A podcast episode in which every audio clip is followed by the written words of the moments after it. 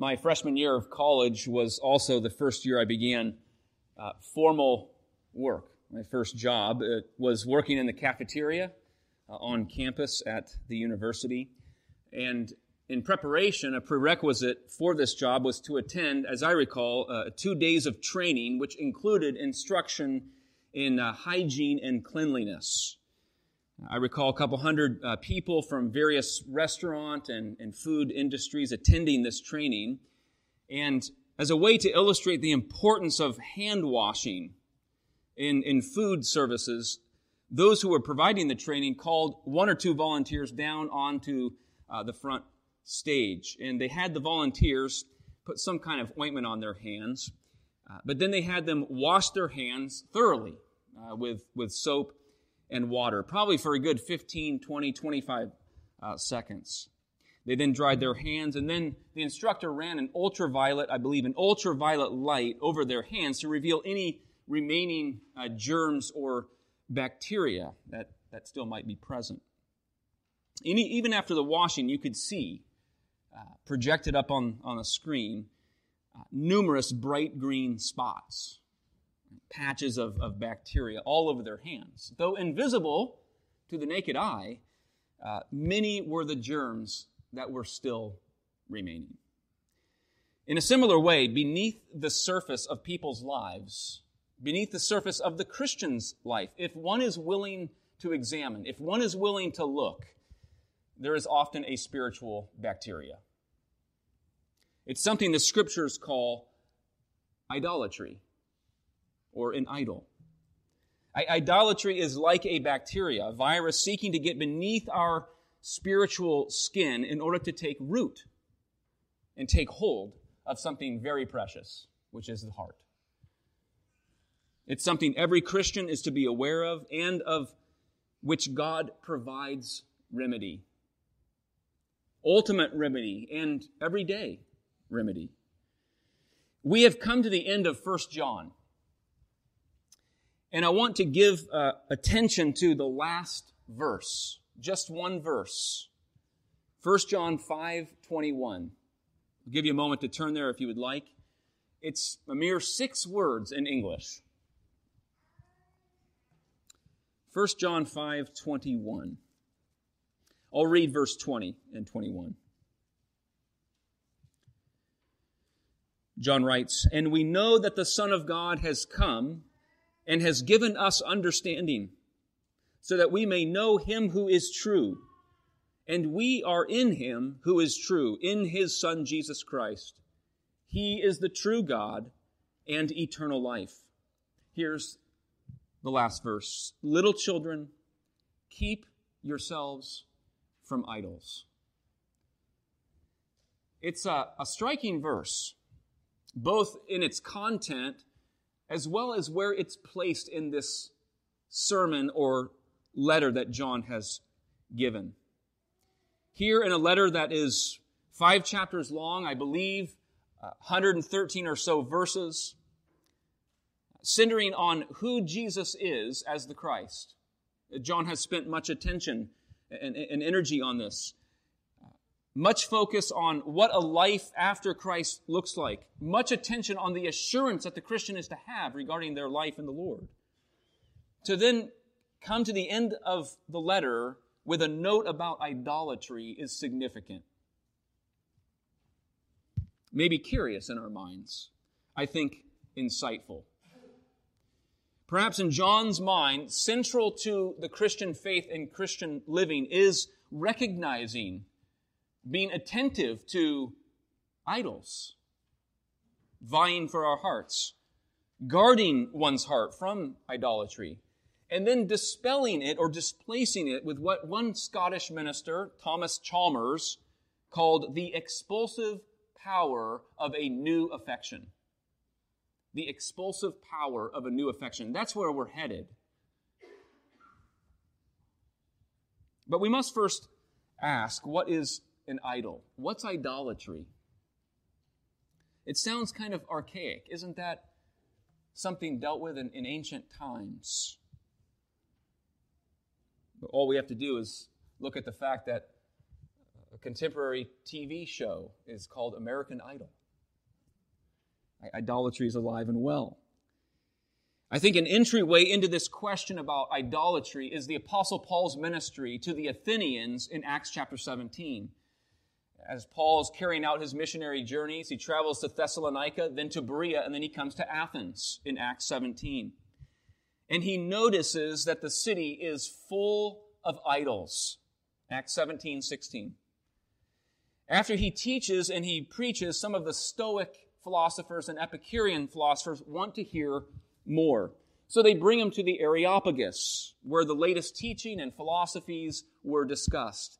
And there Paul stands amidst the Areopagus, or Mars Hill, and he says this Men of Athens, I perceive that in every way you are very religious.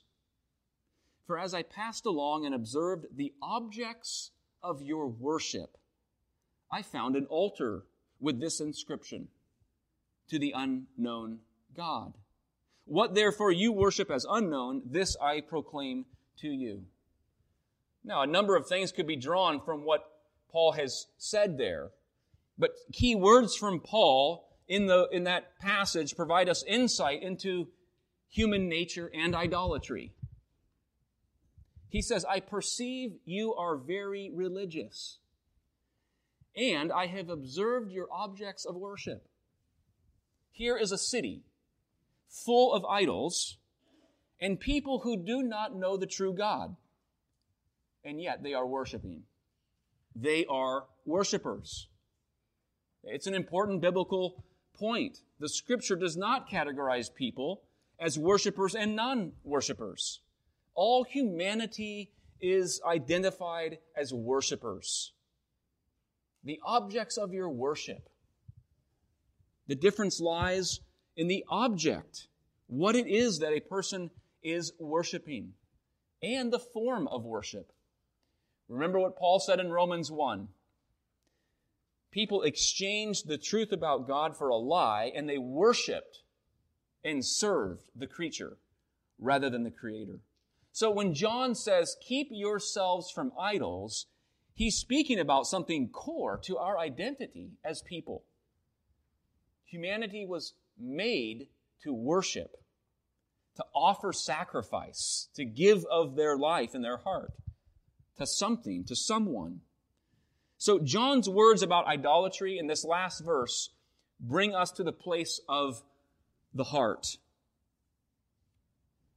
The scripture speaks so much about the heart. I was just reading this morning, Deuteronomy chapter 8, guarding our hearts, lest we forget the Lord in our hearts. Jesus spoke much about the heart. Matthew 15, what comes out of the mouth proceeds from the heart. Out of the heart comes evil thoughts, slander, theft. We might define the heart as simply the, the inner core of who we are. It's what drives your thoughts. When you or I are alone, quiet, and your mind attaches to that which is good and excellent and godly, or to that which is impure or sinful, it is the heart driving at. The heart is what motivates our actions, whether we will speak over someone to, to make our point or, or to, to listen sincerely to them, what they have to say. Whether in traffic, on the road, we'll yield to someone or cut others off. Consequently, I think this may be why some of us don't put the, the Christian bumper stickers or the fish symbol on the back of our bumper. We know how we drive. Uh, the heart is what drives your purpose, what you're living after. It's what shapes your identity, how you will seek to shape your identity. It's very much like the operating system of life. And perhaps central of all, the heart was made to seek after and hold on to treasure. Think of Jesus' words in the Sermon on the Mount in Matthew chapter 6. Just three verses. Matthew 6, 19 to 21. He says, Don't lay up for yourselves treasures on earth where moth and rust destroy, where thieves break in and steal, but lay up for yourselves treasures in heaven. Really referring to the kingdom of God, the heavenly kingdom, which is here. Invest in that. Where neither moth nor rust destroys, and where thieves do not break in and steal. Verse 21 For where your treasure is, there your heart will be also. A few simple points can be drawn from Jesus' words. Number one, everyone is living for some kind of treasure. We are treasure seekers. Two, your treasure is going to control your heart. So, whatever it is you treasure is going to take hold of your heart. Where your treasure is, there you'll find your heart. And three, what controls your heart is going to control your words and your thoughts, your behaviors, and your life. And God desires us, His people, to treasure Him above all else. Because in Him is life. He is the one true God. Idols are dead, but we give to them a sort of life. He is the one true and only God. This is why the, the first commandment is, You shall have no other gods before me. What John is saying when he says, Keep yourselves from idols, is simply another way of referring to the first commandment. What is a God? What is an idol? We might put it this way it's something in the creation that is taking or claiming the place in my heart that only God should have. J.I. Packer said anything that anyone allows to run his life becomes his God. When we think of, of gods or idols, um, our mind might immediately go to a, to a physical image, a statue, perhaps a little statue of, of a Buddha or a picture of Confucius. Uh, this is understandable. In fact, as we read in Acts 17, as Paul is walking through Athens, he sees the, the city full of idols. Where John is ministering around Ephesus would have been somewhat similar. Athens was notorious for having numerous pagan temples, various statues of male and female deities. So much so that the Roman official Petronius could say, quote, it was easier to find a god in Athens than a man. But it, idolatry in the scriptures goes deeper than making gods out of physical images. In fact, while it's true to say that idolatry is worshiping something other than God, that may be an insufficient answer. The Bible is full of incidents of idolatry, including worship of false gods. But it also includes false worship of the true God. Not only worship of false gods, but false worship of the true God becomes idolatry. And sometimes it's hard to tell the difference. Likely the most famous story in all of Scripture about idolatry is the story of the golden calf in Exodus chapter 32. You remember that story. Moses is called up by God to Mount Sinai, the Lord to reveal his word to him. And what happened? The people grow impatient and they turn to Aaron and they say to Aaron, Make us gods who will go before us. As for this Moses, we don't know what's become of him. And Aaron said, Okay, take off your gold rings, earrings. I'll fashion them into a golden calf. He received their gold, he made a golden calf. And the people say, These are your gods, O Israel. Now that sounds a whole lot like worshiping something other than the true God. Indeed, it is. But notice what Aaron seeks to do. When Aaron saw this, he built an altar before it. He made a proclamation and he said, Tomorrow shall be a feast to the Lord. Capital L, capital O, capital R, capital D. The name of God. Builds an altar, declares a feast to the Lord, Yahweh. What's wrong with this picture? You have a false God, and then you have an effort to use the false God to give praise to the true God. Now, here's the point Man is very good at making false gods and then simultaneously trying to maintain worship of the one true God. That's an insight into the nature of the human heart, the struggle of the human heart. Where's Moses? And where's the Lord? We haven't heard from him. Here's an idea let's make a substitute for the time being. Something that will satisfy for the moment. I need to give my heart to something. But let's still hold on to the true Lord. Our catechism the larger catechism, question 105, as it instructs us in what is forbidden in the first commandment you shall have no other gods uh, before me. It, it includes atheism, denial of the true God, but then it also includes, as well as worshiping any other God with the true God. Very helpful.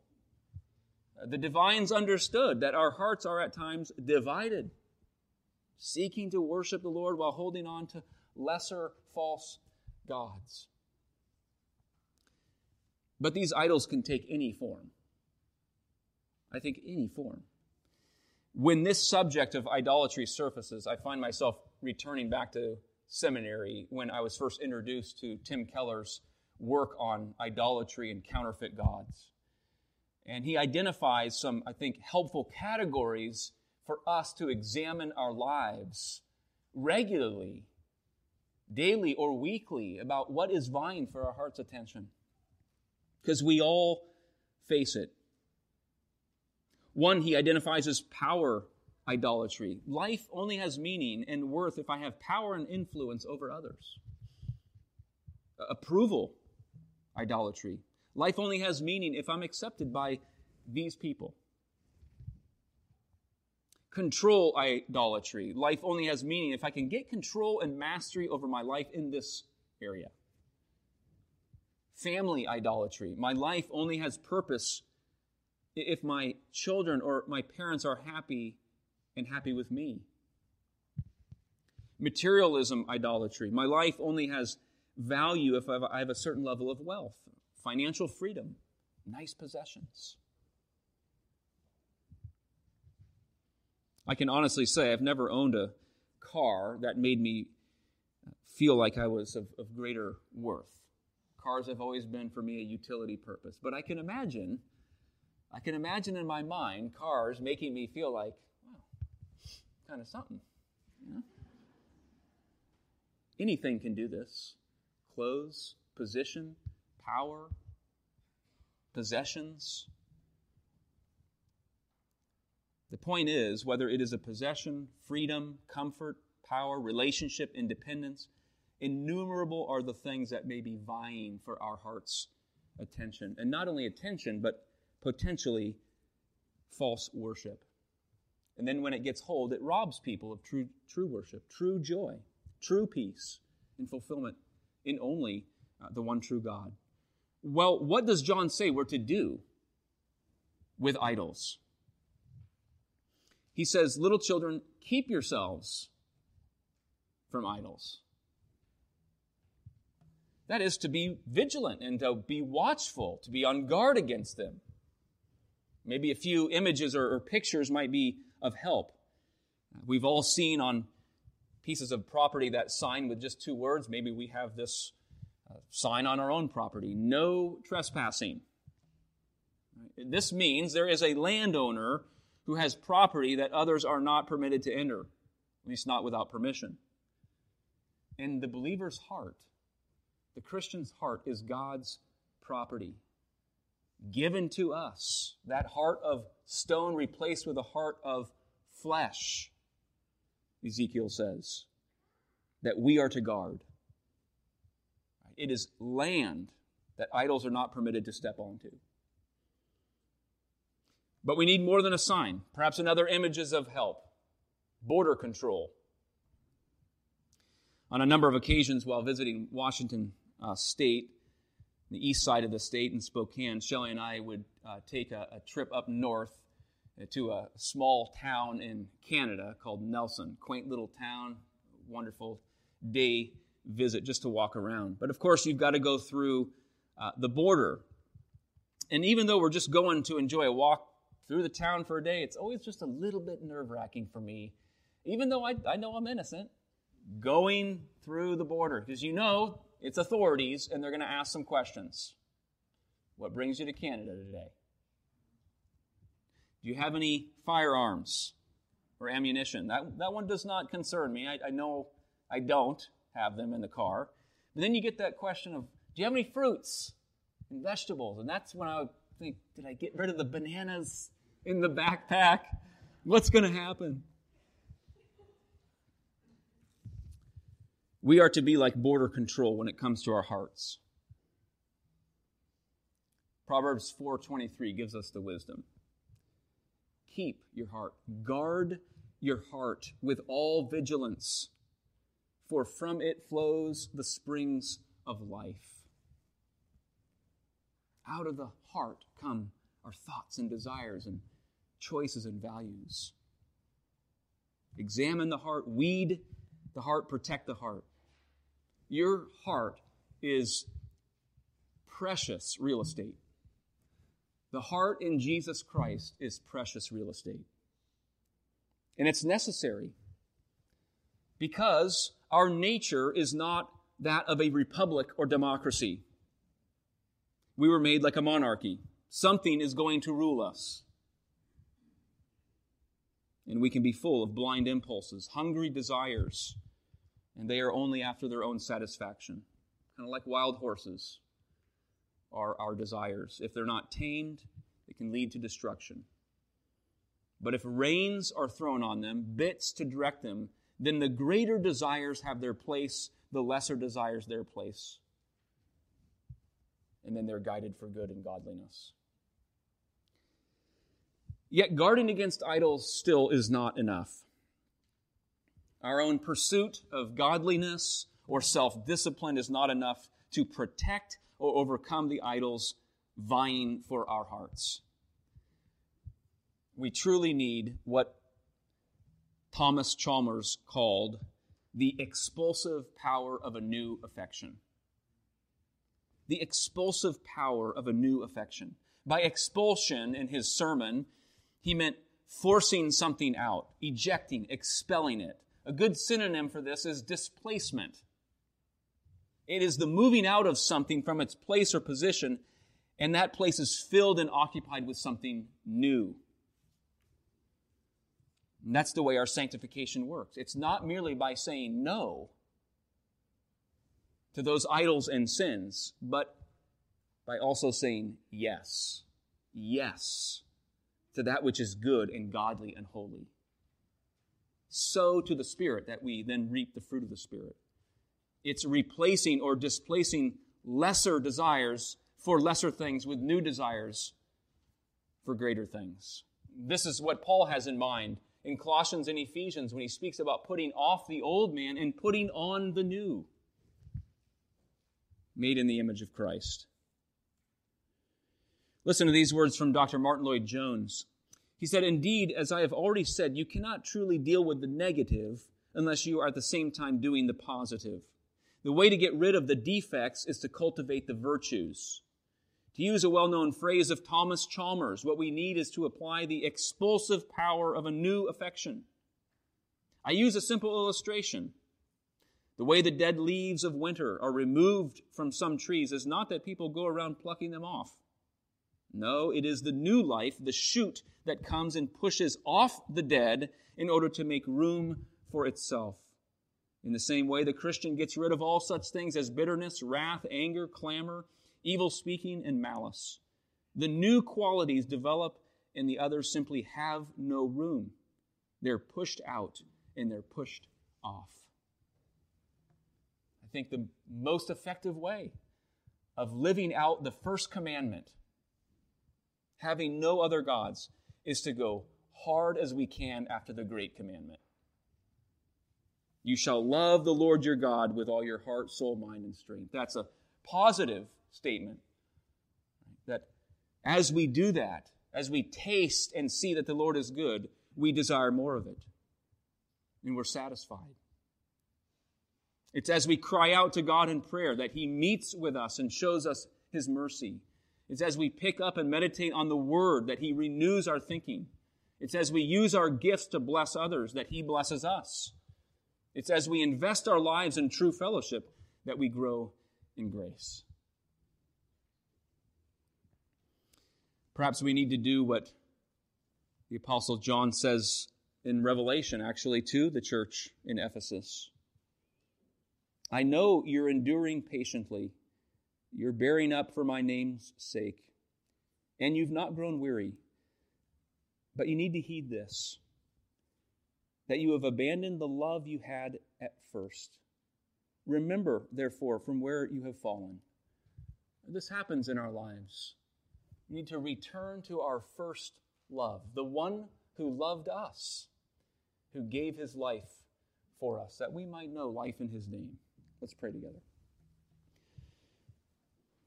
Lord, we recognize the, the struggles that take place within our hearts at times, sometimes to lesser degrees, sometimes uh, it is a great war and battle that we feel within us.